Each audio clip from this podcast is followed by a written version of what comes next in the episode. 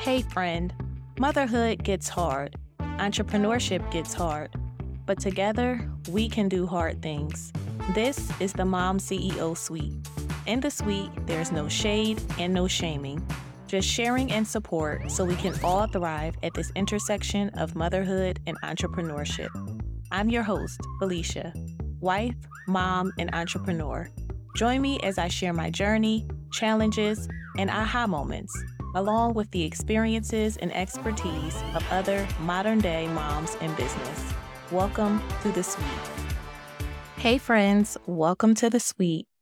So, today I want to talk to you guys about what I would do differently if I were to start my entrepreneurial journey all over. Over the years, I've made a ton of mistakes and learned lots of lessons.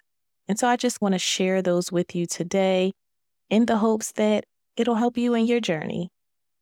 So, first, if you didn't hear about my journey and how I started in entrepreneurship, I share a little bit of that in episode one of this podcast. So, make sure you go and listen to episode one. But I mentioned how I started, how I had quit my job. And the first thing that I would do differently is that I would start with a plan. I literally started this journey with no plan, and that was a huge mistake. I had no idea who I would be serving, what I would be selling, how I was going to make money. I just wanted to help people, and that's not good enough for a business. And so that's the first thing that I would do. I would have a solid plan going into this, having been through the wringer since I started and just seeing how challenging it already is. Without a plan, it made it so much more difficult. And so that is literally the one thing that I would immediately start with is start with a plan. I would also do more market research. I would have more conversations with people about the challenges that they were facing, what the needs of the market really were, instead of me trying to guess or just make something up or assume based on things that I saw on social media or just saw from afar or from things I experienced in my own personal life, I would have done extensive, extensive market research. So I could really understand the needs of my ideal client and I could create something that was a solution to their problem. And it wouldn't be me trying to figure out what that problem is. I would know what the problem is and I would have that solution readily available. So now that my audience is mompreneurs, this would look like speaking to 100 mompreneurs to understand really what the challenges are for them in their business when it comes to their operations. The next thing that I would do is that I would get clear on my messaging and my positioning. I found it very challenging to pinpoint my messaging because I wasn't clear on who it was that I was serving and what their needs were, going back to this market research piece. And so it was hard for me to really speak to a particular audience because I had not had enough conversations with people in that audience. And so I could not get clear on my messaging and then how I would be positioned as the solution to the challenges that they were facing. And so I would spend more time. In 2022, I spent a lot of time with my messaging, narrowing down my niche, um, but it took years, a couple of years for me to really understand how important that aspect of the business was. And so I would definitely, from the jump, get clear on my messaging and how I would be positioning myself in the market.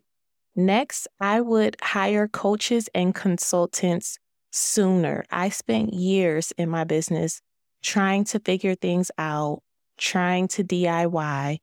Part of it was budget, but it was not always budget. I just was operating in this silo. I have this mentality of I can figure it out. But in having that mentality, I was wasting a lot of time. I wasted precious time just trying to figure things out where I could have hired coaches to help me navigate this space that I had no clue about. They could have helped me really with understanding my business and creating a plan for my business and getting clear on my messaging. But I was trying to figure it out on my own. I was piecing together a bunch of information from different people. And so I did not have a strong plan because I was piecemealing information. And from the jump, I would hire I would identify my needs in my own business. And this is what I did at the top of the year. I identified my needs, I identified the gaps where I felt I was weak. And I went and I sought out people who were skilled in this area and got the support that I needed. It's no more trying to figure it out by myself. The only things that I'm trying to figure out are how I can serve my clients better. But in terms of the different pieces of operating a business, wherever I am weak or wherever I can get information that is going to accelerate me or put me on a faster track, I'm making that investment and I'm looking at it as an investment because there should be some return.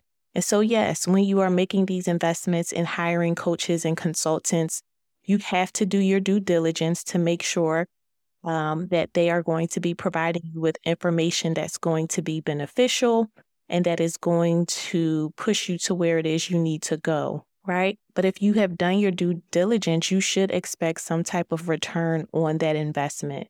And it does not necessarily have to be a monetary return. It could just be the clarity that you receive, right? I spent a lot of time unclear and having a strategist be able to help me to get these thoughts out of my head and create a clear plan, that gave me clarity to then be able to take action in my business. So, again, I would hire coaches and consultants sooner. Also, when you are looking at your investments, think about what your learning style is.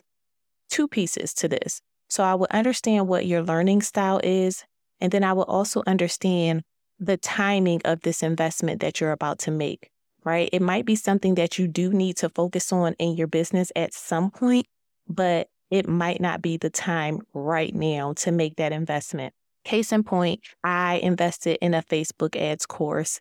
And for me, yes, at some point I'm going to need that information, but it was not the right time for me to invest in that. There were other more pressing issues going on that I needed to address, and Facebook ads was not going to help those issues.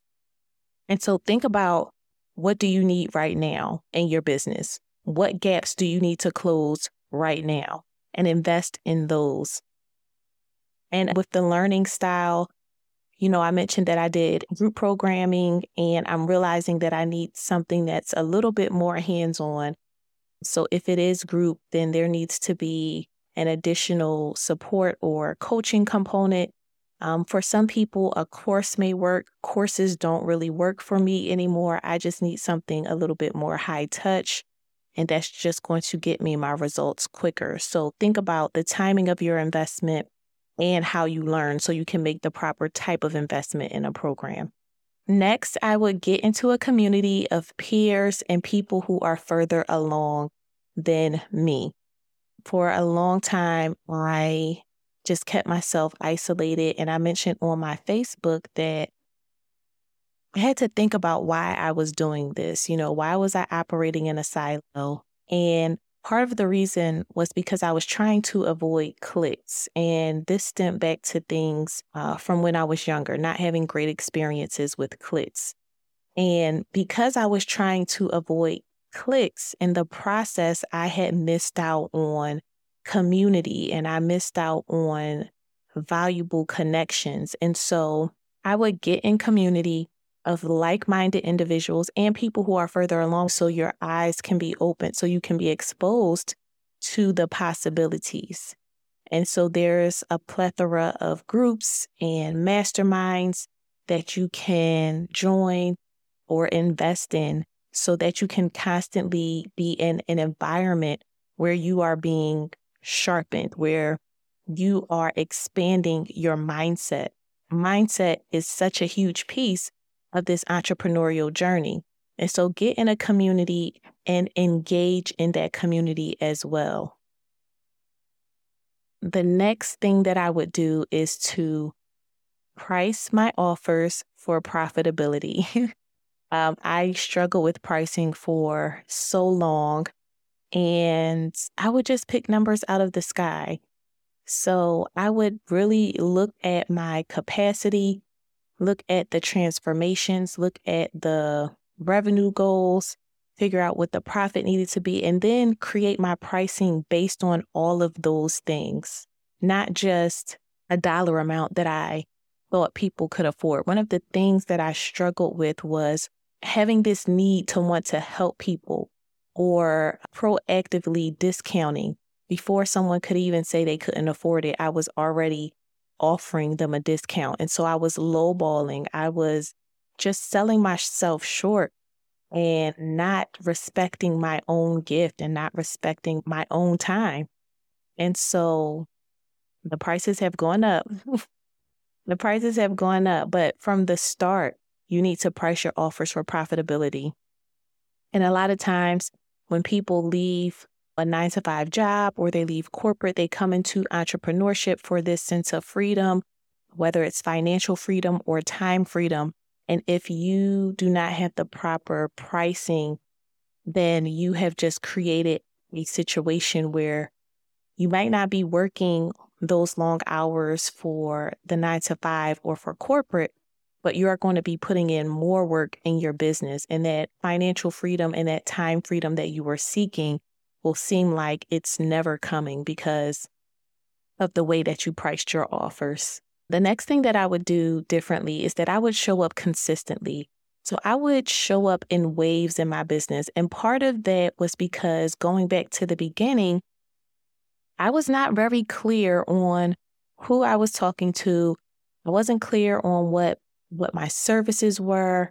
Was not clear on a lot of things. And so I lacked clarity and that hindered me from being able to confidently show up. And so I was inconsistent with how I showed up in my business. And the inconsistency does not help you to be looked at as an expert or as an authority. And then finally, I would learn how to sell, especially online. I would learn how to sell. And that's a part of one of the gaps I identified in my business so I am going to be getting support in that specific area, learning how to sell in a specific type of way for this online environment that I am in. But learning how to sell is a skill that if you have a business and you don't have salespeople in your business, then you are the salesperson, right? When we think about big box stores or if we think about large corporations, they have entire sales departments. Even when you go into the stores, they have salespeople on the floor. And a lot of times, as a solopreneur, we don't know how to operate in that role of the salesperson in the business. If I were to do this all over again, I would get the skills up front to learn how to sell, especially in this digital environment that we are in today. And so those are just a few of the things that I have learned along the way. If I could go back and do things differently, these are the things that I would focus on. And, you know, I hope that this resonated with you. Maybe you have experienced some of these things, or maybe there were some other things that you experienced as you were going on your entrepreneurial journey. But wherever you find yourself in the journey right now, just know that it is never too late to right your wrongs. it's never too late to get the help and the support that you need. You just need to make a decision and start to take action. Just make a decision and start to take action. Because if you do not, then next year you're going to find yourself in the same position and you're going to find yourself saying things like, I should or I need to, instead of being able to say, I did this, I did that. So I want to encourage you today make a decision on what you need to do in your business and take action on it. There's so many resources out there for businesses. Just find a community that's in alignment with your values and your goals and go make it happen.